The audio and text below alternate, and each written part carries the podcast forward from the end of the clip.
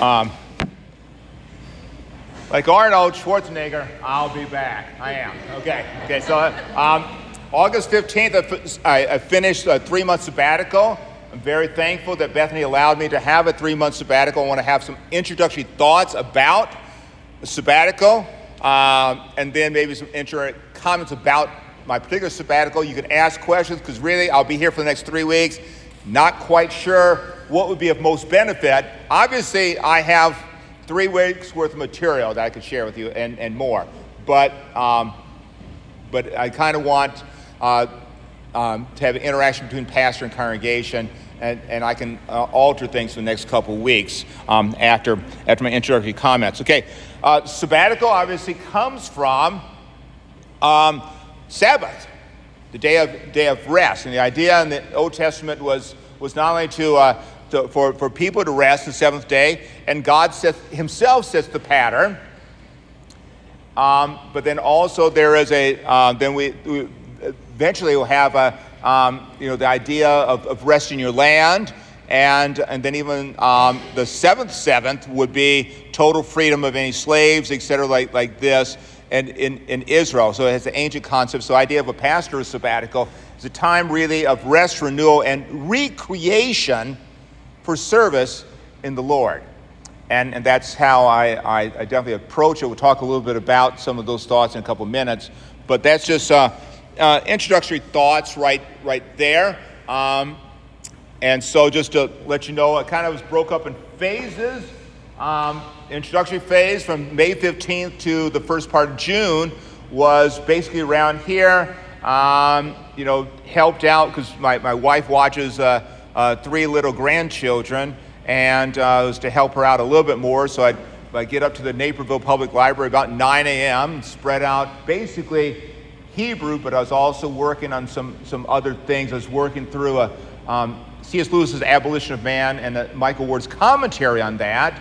Um, also, uh, with Hebrew, I was working, I'll talk more about that this is the lesson today, I was actually working on an advanced grammar to help my improve my, my, my Hebrew um, but also did um, other, other, doing outside, was able to read what I wanted to for three months. Uh, um, so it's introductory phase. June 6th to 16th, Paul and I were in England, Scotland, and Wales. I've had opportunity to be in London three times, but I, I have no idea what England was like, so now I do, including driving. You fly, on the 6th of June, you arrive on the 7th, go to the airport, and you rent a car and you drive all the way to Edinburgh on very little sleep on the opposite side of the road, including Welsh streets which are like this wide. And, uh, and I don't know, and, and, intuitively, I don't know how to use the rear view mirrors properly, stuff of this. And so it's quite a day. And then, and then uh, so we started in Scotland, moved our way back down to London. And then we, I, on 16th, Paul flew back because he's got to go to work. I flew to Berlin. Um, I was in, uh, flew to Berlin, then went to Leipzig because had the occasion to be at Bachfest for two days. It's kind of interesting. I love Bach, and including hearing the St. John's Passion in Bach's original church. So it's a kind of that was kind of cool, very very wonderful production. But also heard four concerts in, in two days. So it's a so it's a very musical time. Went went from there to, to Vienna. Why Vienna? Never seen it supposed to be nice, but also my dad was stationed there when he was in the Air Force intelligence in, in, during the Korean War. And so my parents love it. My dad's favorite city in the world. My dad's passed away, so kind of honor my father. Went to Vienna for a couple of days. Um, went back up to uh, Dresden. Saw, for example, the, we'll talk more about this, and uh, the largest, maybe the most ornate Lutheran parish ever constructed, the Frauenkirche, which is totally rebuilt after World War II because it was totally leveled, like all of Dresden. Very sad story. Um, and then saw Luther sites, met up with a Luther scholar in, um, in Wittenberg, Dr. Robert Kolb, who has spoken here at Bethany many years ago. Do any of you remember Dr. Kolb being here at Bethany? Like about 20 years ago, I, I brought him in because he also is very interested in the small catechism. And then uh, after Luther sites, basically, then fly back on the, on the 30th. Okay, that's kind of my schedule. Then, then after that, uh, Amy and I took a little bit of time off, but also we, we went to Minnesota. We do that every summer anyway, but we also took extra time because Amy's mother's health was um, not good, so was, we, we spent an extra week there to help her out. Came back and studied Hebrew more, and now now try to just do Hebrew reading. So I just like read you know, say two, three chapters a day in the book of Exodus or, or other things. It was relatively easy Hebrew. Narrative is much easier than reading poetry, you know, and then also was reading some poetry in, in anticipation of coming back here because we're in the book of Isaiah now. So that's kind of how I use my time. So my, the, the theme as I approach my sabbatical is uh, to return to my roots. Um, a heavy, heavy focus on making sure my devotional life was, was sound and reading some devotional booklets, spending a lot of time in God's Word and improving my knowledge of God's Word, hence, hence the Hebrew. I had worked during the last school year, worked through my basic Hebrew grammar um, that we use in college, and then, so that's why I was looking at advanced Hebrew grammar uh, once the sabbatical began. Um, and then also uh, returning to my roots as a, as a confessional Lutheran pastor, hence uh, um, the, the Lutherland, because uh, in 2016, when you're leading a tour, the bus, the tour guide says, You'll be here, get back to the bus at this time. Now, there were no crowds, and no one told me I had to go back to the bus. And so I'm very happy about that. So I, um, and then also other extensive reading, you know, just because um, I think to be a better pastor, you need to be well read in a lot of different areas, including part of it was I'm, I'm well over half now reading uh, David Copperfield, Charles Dickens. So it's a, you know, uh, you know, so reading Dickens is enjoyable. It's a rather long book. So, so rooted, so returning to my roots is my theme. Okay, and so my proposal for the next three weeks is to is to focus on on um, on you being rooted in Christ, rooted in God's Word, rooted as a Lutheran, and then uh, rooted in Christ, living in your vocation as Christians. Okay, that's my proposal. Um, so, any questions or comments? Or what would you want me to talk about? I can talk forever. You have to understand. I'm Pastor Schumacher. I can talk a lot. And if I'm talking too quickly, tell me, because that's one thing I didn't work on was my rate of speech. Yes. Interesting things from Hebrew. Oh, I, I, you, you run into things all the time because there is no way, anyone who knows anything about a second language is there's no way that any one language can correspond one to one in another language. You just, you can't, you can't do that. And so, so for example, um, in last Sunday's Old Testament lesson, I, I, I was reading that ahead of time also, and, and the Hebrew word in Isaiah 56, I think verse 6, uh, you know, that, that there is, is to is where there's is the Gentiles, talking about the Gentiles, will be serving, but the, the Hebrew word is for liturgical service in God's house. And in other words, if we turn, if, and this kind of mesh with, with Ezekiel 40 to 48, where, where the eternal kingdom's talked about as God's house permanently restored, right? And we even have some of this in, in the book of Revelation, the New Jerusalem, right? Okay, and so of course this is almost scandalous because Gentiles are serving in the Lord's house. In the Old Testament, are any Gentiles allowed to be, per se, in the Lord's house itself? No, no, no. But, but here, in God's eternal kingdom, the Gentiles are not only equal as, as, part of being the people of God, and so that, that's it was kind of it's just one of these little nuances that you don't pick up. And I didn't pick up on it when I was just working through the Hebrew, but I was also working with uh, um, the, the big Concordia commentary where they do like further exegetical notes and uh, uh, with, with that. Uh, you know, for example, looking at, I mean, you, you, see, you see all sorts of things. I mean, I mean, just look like when it's reading Exodus, you know, it's translated oftentimes the ESV, the children of Israel, but that's not the Hebrew. The Hebrew is actually sons of Israel, right? You know, sons of Israel. And reminds us that Israel, of course, is Jacob's other name and these are the sons of Israel, and then also the head of the sons. And this is hence why the genealogies are, are so important. But the sons of Israel is, is actually what the, what, the, what the English should be translated. But you, over time, you've seen all sorts of things. For example, um, one of my favorite things to point out, this I didn't look at this passage during my sabbatical, but, but looked at this years and years ago. It's in Genesis chapter 4, when Eve has Cain, right? You know, you, almost every translation, I've gotten a, a man with the help of the Lord. No, what's, what's Eve's anticipation from God's promise in Genesis 3:15 that she will that the Messiah will come, the one who will crush the head of the serpent, right? And so that the Hebrew is I've begotten a, a man, the Lord. And so she is thinking uh, God's going to deliver on his promise immediately, and God's son is going to be born immediately of me. She didn't understand virgin birth and all this other, but so, so she's wrong, but yet you see that her faith is already, in the faith of the Old Testament, is in the coming Messiah, God's Son, who would save mankind. And so you see, so I mean, there's just innumerable things you, you, you see when you work with, and, and, and when you work with the original languages, and I'll talk about, I'll have a quote from Luther about the importance of the original languages a little bit later on today. Okay, so uh, other questions of what, what, I mean, to an extent, I'm here as your servant, as your pastor. What do you want to hear about, you know, uh, my sabbatical. My intention next week would be to have some, um, you know, pictures, for example, of, of, the Luther sites. Okay, if you haven't seen that in a while, uh, is that all right? Is that bad idea? Good idea? So it's a, okay, okay. Um, and, and obviously, you know, beautiful thing about having a, a, a cell phone now and, and is that you can take picture after picture after picture, you know, as opposed to um, so so I can I can I can bore people with the best of them, but and and, um, and interesting sites. But I but the object is not to have a travel log of all these places, but rather to help you grow in Christ. And and so maybe it's some Luther sites. But is there anything else you you want to see or hear about? Okay. Not right now, but over time you might, right? There you go. So okay, so let's just begin. Um, and, and I'll begin with uh, um, so two key questions I, I came across, uh, I think about a year and a half ago.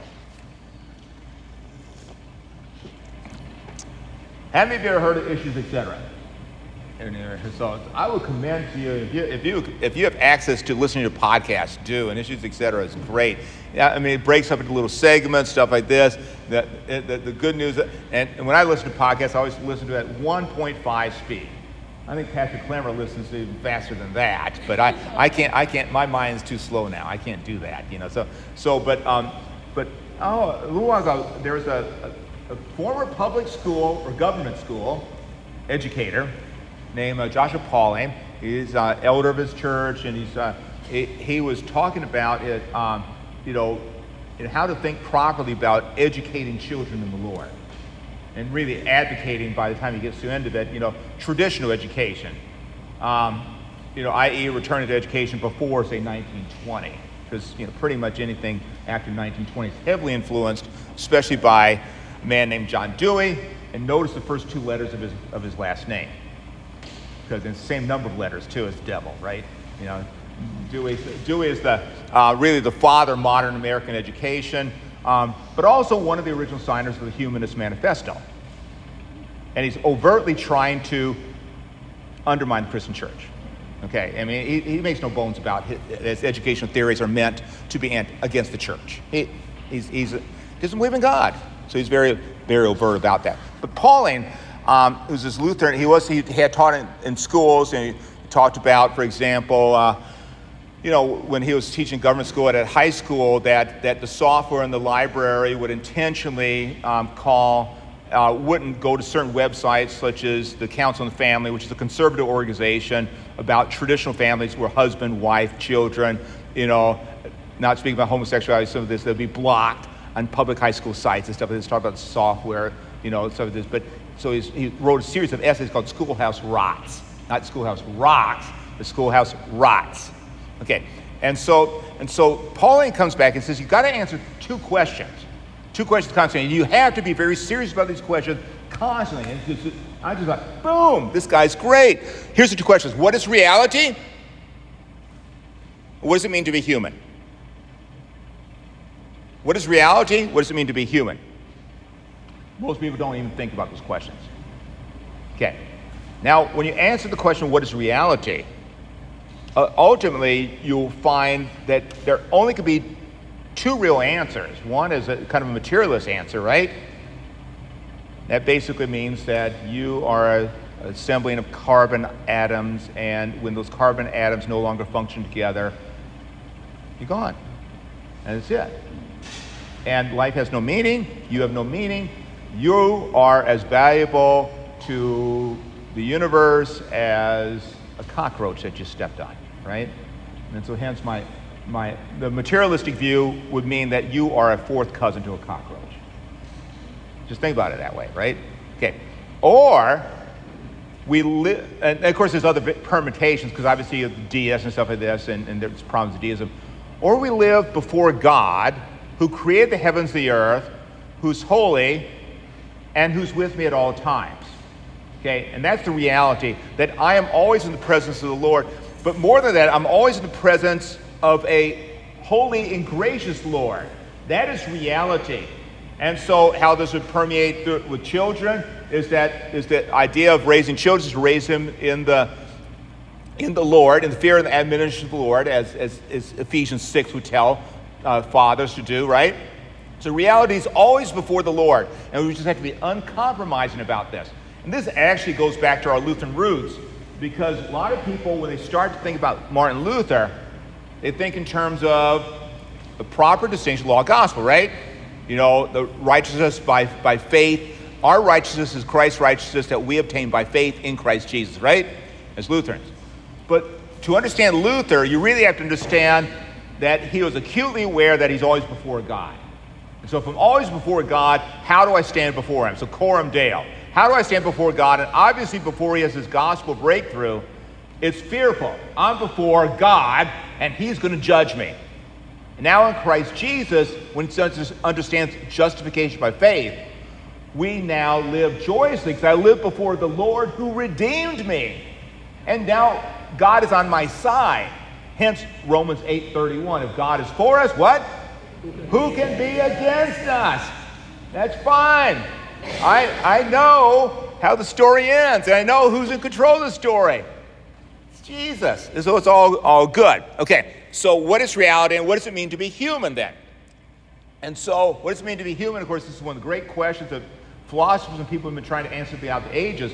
But if it's if what it means to be human is not in reference to the reality of living before God, a gracious God who redeems us in Christ Jesus, then we will never truly understand what it means to be human.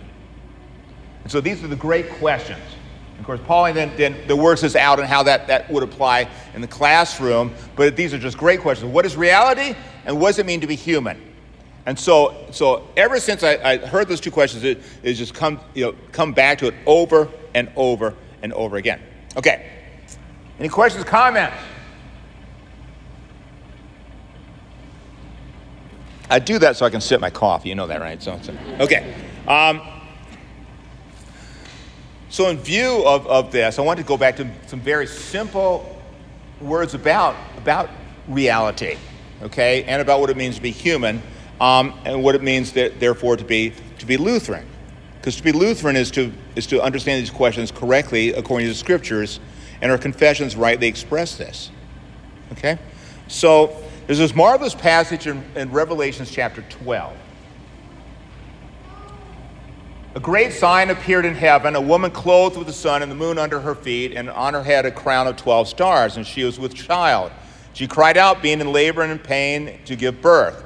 Then another sign appeared in heaven Behold, a great red dragon having seven heads and ten horns, and on his heads were seven diadems.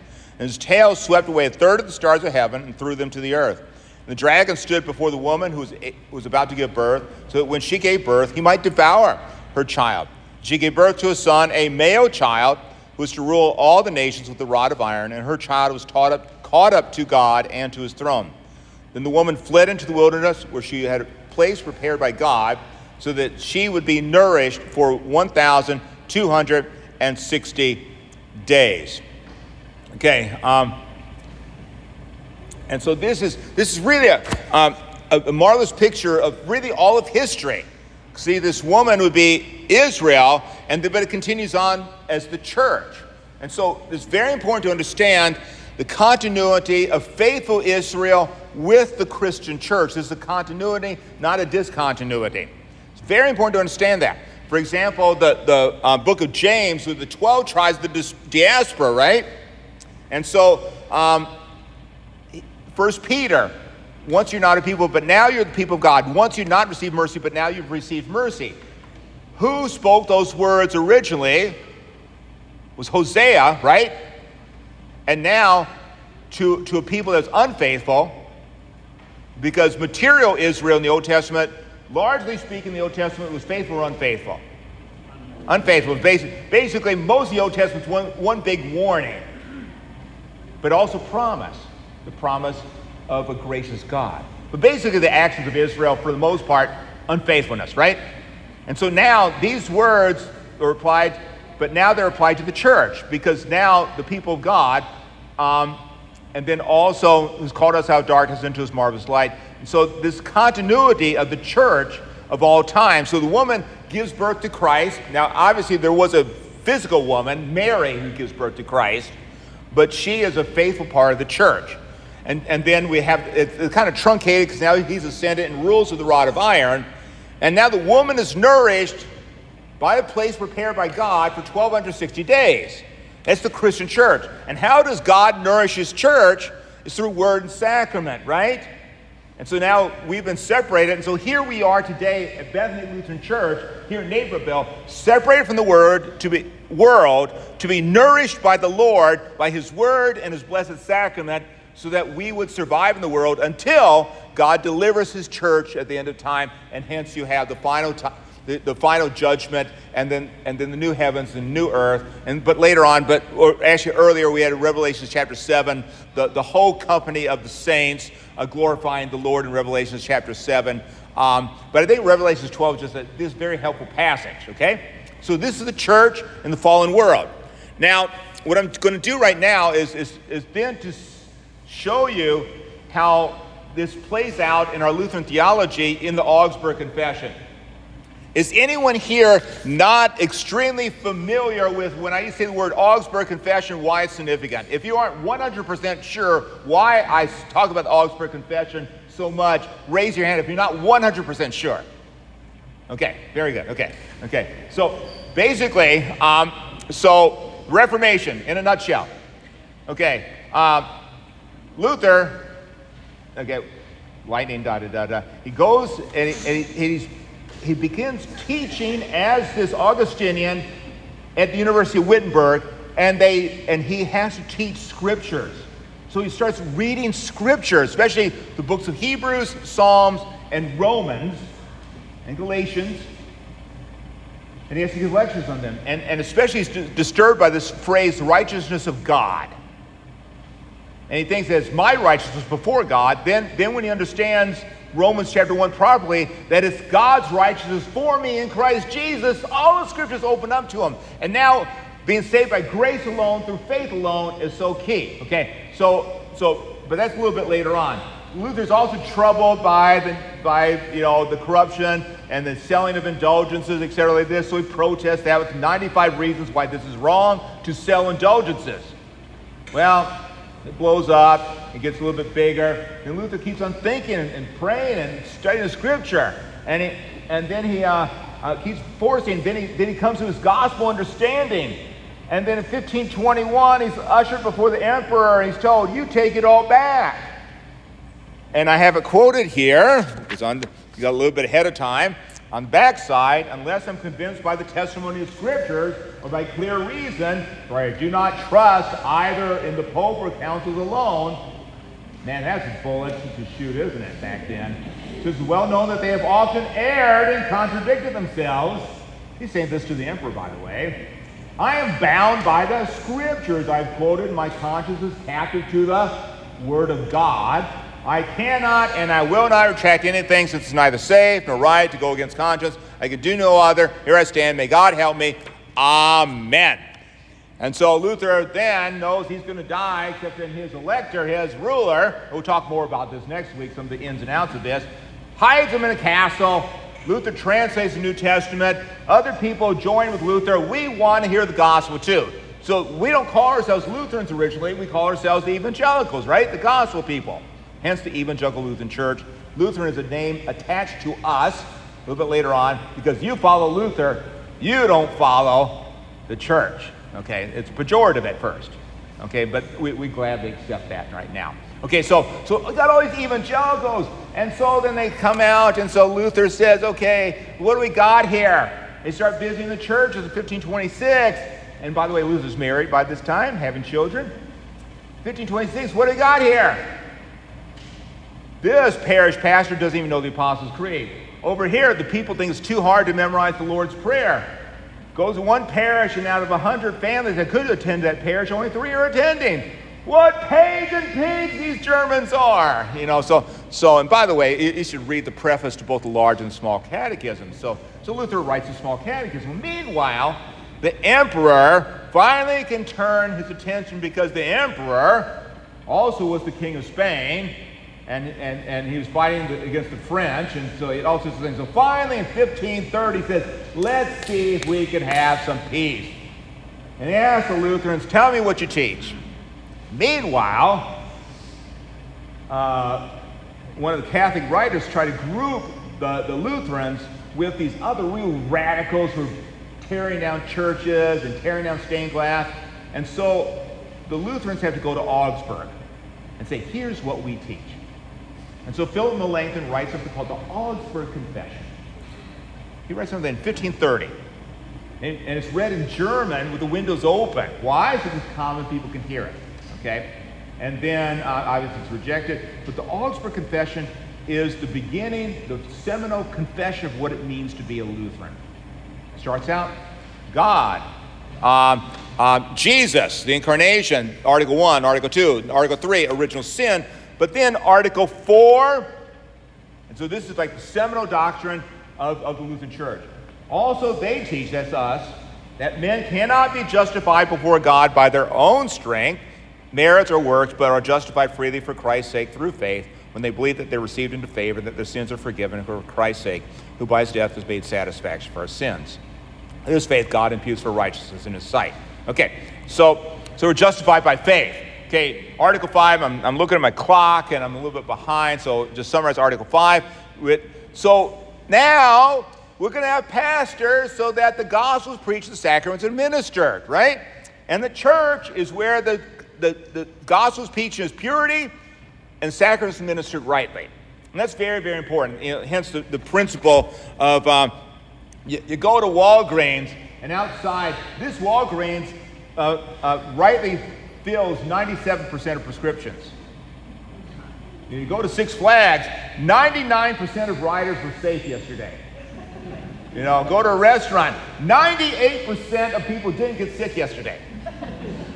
Do we accept any of that? No. What part of Jesus do you want me to get wrong when I preach or teach to you? Zero. We, we want to be in a church where the gospel is proclaimed as truth and purity, and sacraments are ministered rightly. Okay, so these are thoughts, you know, as, as a servant of Christ, here I am. And as the people gathered underneath the word and sacrament, that's who you are. So, so hence that. So, so now we turn our attention, but, but the authority for all this is not the Augsburg Confession, that's a derived authority. We are confessional Lutherans, yes. I have pledged and the congregation has pledged that we will be confessional Lutherans. But it's a derived authority from what? The Word of God. And hence, I got a little bit, I, I already quoted Luther. You notice how dependent Luther is on a statement, the Word of God, right? Word of God. It, a, uh, unless you convince me of Scripture, right reason, I, to go against the Word of God is neither good. So, so it's the Word of God. When God speaks, we, we listen, and we listen, and that's a, that's, a, that's a further theme we'll talk about a little bit later on.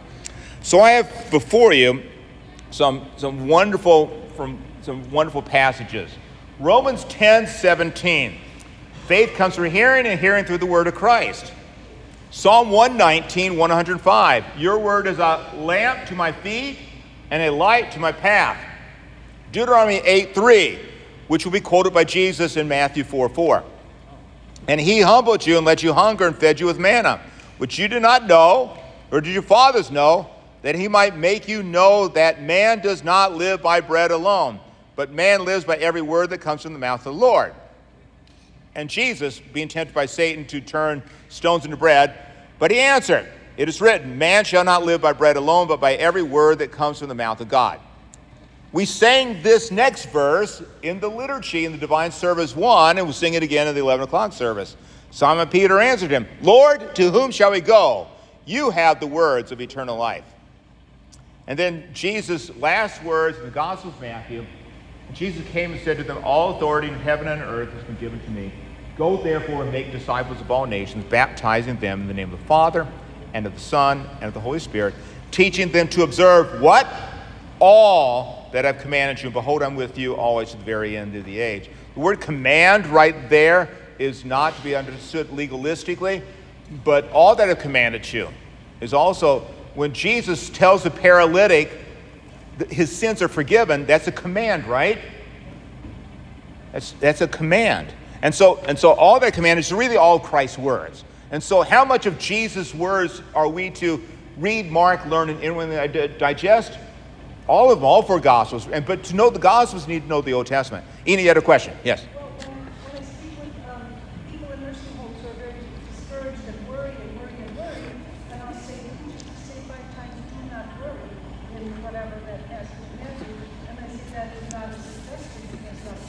Yeah. Yeah. Yeah. Yeah. No, no. And so, and it's very helpful when talking to somebody with anxiety, some of this, who worrying, is that, is that it comes from Philippians chapter 4, be anxious about nothing, but instead pray. Notice our worries don't accomplish, but pray. Bring, it, bring your worries to the Lord 10, 100 times a day. But also, previous to that, is the Lord is at hand. You're always in the presence of the Lord and he's good and gracious. So, um, so I talked, we got these marvelous passages about this. And so I look at these passages and, and, and now look at my own self. Part of the object of sabbatical is to become more rooted in God's Word, especially as you noted, Hebrew, because I've let, over the years of my ministry, let my Hebrew slide from very much so. Very much so. And then, and, and also in the last 20 years since being at Bethany, I finished my STM in exegetical studies. I got it in 2002, but my last classwork was in 1999. And so I, I think 2001, I finished all my qualifiers. I had these, um, these massive exams, and I had an Old Testament qualifier that would include spot translation of, of Hebrew, and, and the stipulation on the qualifiers, you had to get every question right. And I got one question wrong, and so I had to do it again the next year. And so, so just thousands of pages of reading and stuff like this. Uh, but, but uh, so, okay, nature of the, the grad school is how high do you jump, right? Yeah. And so, I mean, first day of grad school at the St. Louis Seminary, this back in 92, I think, was the professor says, I didn't have my German done, my German qualifier. I had to learn German to, to, be, to be in the graduate program. And he says, What language do you know? Why is in high school French? He said, Good. He gave me a 31 page article in French about the structure of the book of Hebrews and says, You have the class presentation tomorrow so, and so, so, okay, how high? How high do you jump? Okay, so, okay. So the Word of God. So I, have listed some bullet points of why, what, why the Word of God is, is so important. Now we know that it's inspired and inerrant. And so that's, lift, that's left off this list because it's the Word of God, and he's not going to mix in, you know, stuff that that, that so we have to sift out. You know, that's the higher critical stuff. We're gonna we're gonna determine what the word of God is and what's not the word of God, right? And so what happens there is you end up like Pastor says in sermon, you, you end up clipping Jesus so he conforms to you as opposed to the Jesus as he wants to be. The Holy Spirit works through the word to create and sustain faith. This word is how God brings you and keeps you in the faith. God, his works, and his will are revealed through the word.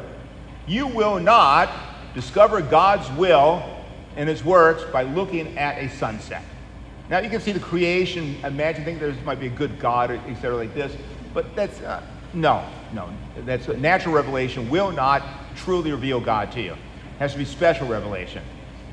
God's word is the sole authority for life for us and for the church. And so, how we live together as Bethany Lutheran Church is according to the word of God. Okay. And this word has both demands, we talked about this, and also promises, i.e., law and gospel. And, and, and to, uh, um, so we as Lutherans uh, speak about law and gospel. Melanchthon's funeral sermon for, for Luther spoke about this. Luther's, one of Luther's great contributions was law and gospel, being clear about law and gospel. And in the Missouri Synod, the, the initial president of the Missouri Synod was a man named C.F.W. Walther. He's in our stained glass window. He's the handsome one, right? No, he's not. He's, he's not. C.F.W. Walther. And C.F.W. Walther, uh, uh, he gave these lectures on Friday evenings to seminarians, and they were put together and compiled called uh, Law and Gospel. Okay, and currently on issues, et cetera, they're going through all the his 24 theses, and they're going through I think like a nine or ten on issues, et cetera, like this. Very helpful. Been very helpful for me to review that. Okay, so that's the Word of God. Okay, so so we as okay, so Lutheran pastors, we go to seminary, and, and we have a seminarian here, Zigmas, and Zigmas, what did you study this summer? He studied Greek. He studied Greek. And so we, we want our pastors, as Luther says, the, the gospel is sheathed in the languages. We want our pastors to know the languages.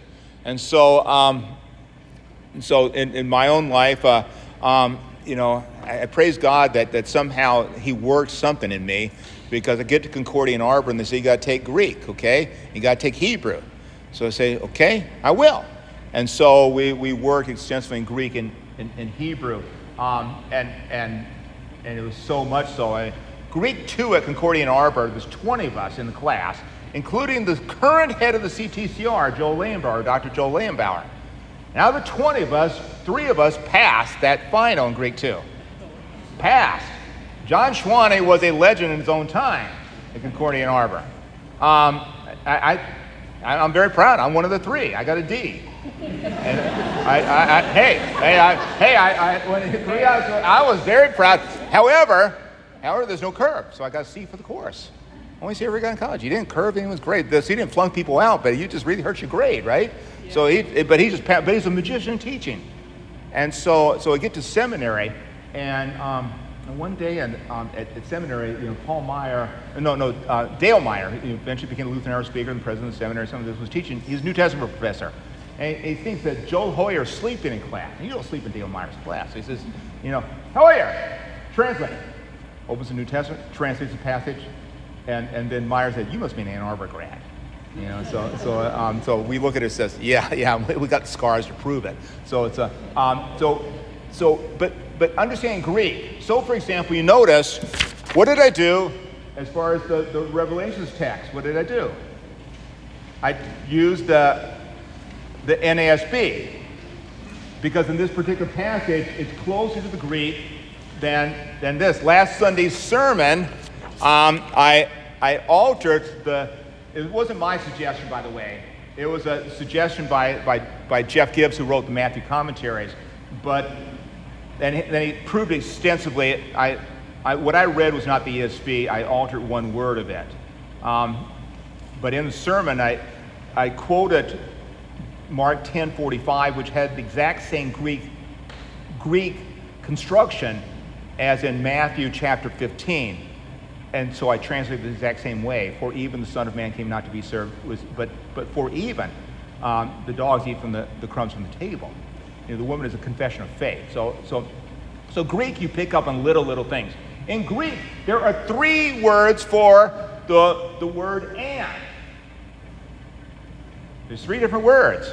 And when you start picking that up, for example, Mark 1 and 2, you see a simple form of and all over the place. What's Mark doing? He's like a little child. We got, we got little children in the room right here, or anyone little child, Mrs. Janeski, you know, to the children, and oh yeah, kindergarten, Michelle Staley's in kindergarten. And when they want to tell you their stories, they go, and, and, and, and, and.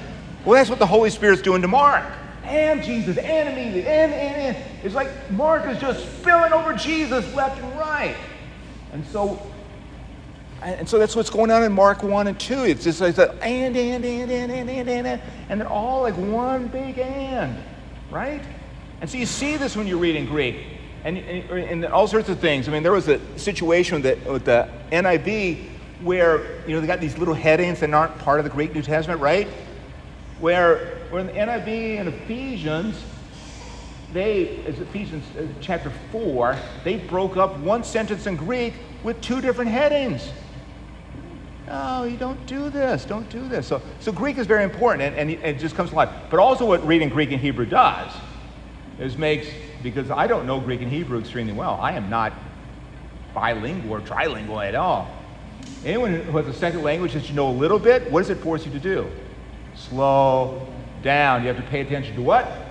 Every single word. Which, by the way, is not bad when you're reading the Bible for yourself. Slow down. Slow down. When I was in, in Germany, my German is not good. And so langsamer, slower, slower, slower. Speak to me slower. I, I, will pick it up, but speak to me very slowly. but, and even then, sometimes it wasn't any good. But, but Greek and Hebrew, it forces you to look at every single word. And what's the relationship of every single word to the other words in the sentence? So what is God saying through this word? And so this is what you, what you have. So, so I spent, and, and it's still work in progress, you know, my, my Hebrew. I mean, it, it's going to take me a long time to get back where I was as a senior in college. Um, or, or as a, was a grad student with Chris Mitchell, you know, um, in grad school when I took Job or Psalms. But, it, but it's going to be work in progress. Why? For your sake, so that when I read, so to, to read the Bible is to understand so that I might speak clearly to you the Word of God. My fourth year of seminary, I was thinking about continuing on grad school immediately, but I, but I decided I'm tired. I'm tired, so I will take a call. I did not feel like I had the energy to immediately start my an STM. But, but before, when I was thinking about it, and, and I lined up, all, my fourth year classes were all really had not very helpful for you, right? other than to hear all the bad stuff being written by Germans, right? You know, I mean, Germans, man, I, I am, I'm half German, but if you want to know most bad things that have happened to Christian theology, look to Germany, right? You know, that's where higher criticism came from. Oh, just these Germans, these Germans, these Germans. You know, I mean, um, but but basically, so I went to my New Testament professor, and also he's a confidant, almost like a pastor to me, and and and he's a Roman scholar. And I said, okay, I want to do some work uh, and, and in, in the New Testament, he says, okay, if you want to do the New Testament, you have to study the Old Testament inside and out. You have to study the Old Testament inside out. If you want to know the New Testament, you have to understand the Old Testament. If you want to understand the Old Testament, you must understand the ancient Near East, right? And so, and so, but, and so to get back to Hebrew, since I, I, I'm most in love with the New Testament, work through. Zygmus and I were talking, just saying how but he, he was saying Matthew's Greek is a little bit harder than John's Greek, right? You know, one thing to understand about Matthew's Greek is, is Matthew is one of the 12 apostles, and he is a what? Jew. And so when he writes in Greek, he's writing like a Jew would write. His grammar is, I mean, it, it's Jewish. His grammar is Jewish. Okay, it's Hebrew. And so, and, and then he, and, and the way you structure things, and I don't want to get into it, is everything is all this Jewish stuff. So you got to know Hebrew to understand what Matthew's doing with his Greek. So it's very helpful. And now I almost have to leave uh, because we have divine service, but I, I left out one thing. So this is, if I've always suggested, you know, this kind of poke at other other other schools of, of thought at the seminary that Luther was an exegete. Okay, Luther was an exegete. Traditionally at seminary, you have you can divide up seminary education. Fort Wayne doesn't do this anymore, and they've done a really good job at Fort Wayne in the last 15 years or so, you know, about dividing up their education. But traditionally, when I was at the seminary, four schools of thought. You have exegetical, which is, you know, taking the Bible classes, you know, look at the book of Isaiah in Hebrew, then, then what is Isaiah saying about the word, about Christ and his ministry? Um, systematic, where you kind of put it all together. The doctrine of the Trinity, uh, um, original sin, you know, justification, the Lord's Supper, and others divided up in these categories that you now fit Bible passages into. systematics, right? Historical theology, looking at, at, at the history of the Christian church and, and how the Bible and, and, and, what was taught in the Christian church and what happened, etc., like this. And then practical theology, as if speaking the Word of God is not practical, etc., like this. That was always uh, kind of um, irked me a little bit. But Fort Wayne's kind of done away with that. But those are four things. So, so my, my STM is an exegetical theology with a minor in historical theology. Okay? And so, so but Luther was an exegete. Luther was not a systematician. Luther drive you crazy when you read Luther. And we'll talk more about this next week. Is that, that Luther was addressing topics, but what made Luther Lutheran was that they forced him, when he got to the University of Wittenberg in 1512, they forced him to teach scriptures. He kept on reading, and he had all this baggage, you know, from, from past ways that the church was teaching scriptures. He started reading scriptures, and he's very blessed because of humanism to start reading the scriptures in Greek, and then later on he studied Hebrew, start reading the scriptures in the original languages, and start interpreting scriptures not what did this guy say in the 8th century? What did this guy? But what does the Bible actually teach? So Luther comes to his understanding the gospel from the Word of God. And so the Word of God is precious, it's precious to, to me, and I want it to be precious for your sake. And nothing I've said today, if I had to sum up all this, is I want it to be more rooted in Christ's Word as I approach my sabbatical. And pray that you're also rooted in Christ's Word.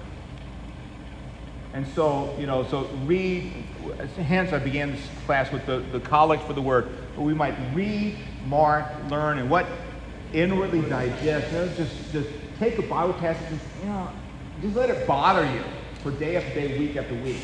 Like, like righteousness of God bothered Luther. Or what, what does it mean, for example, in Genesis 1 1, in the beginning, God created the heavens the earth.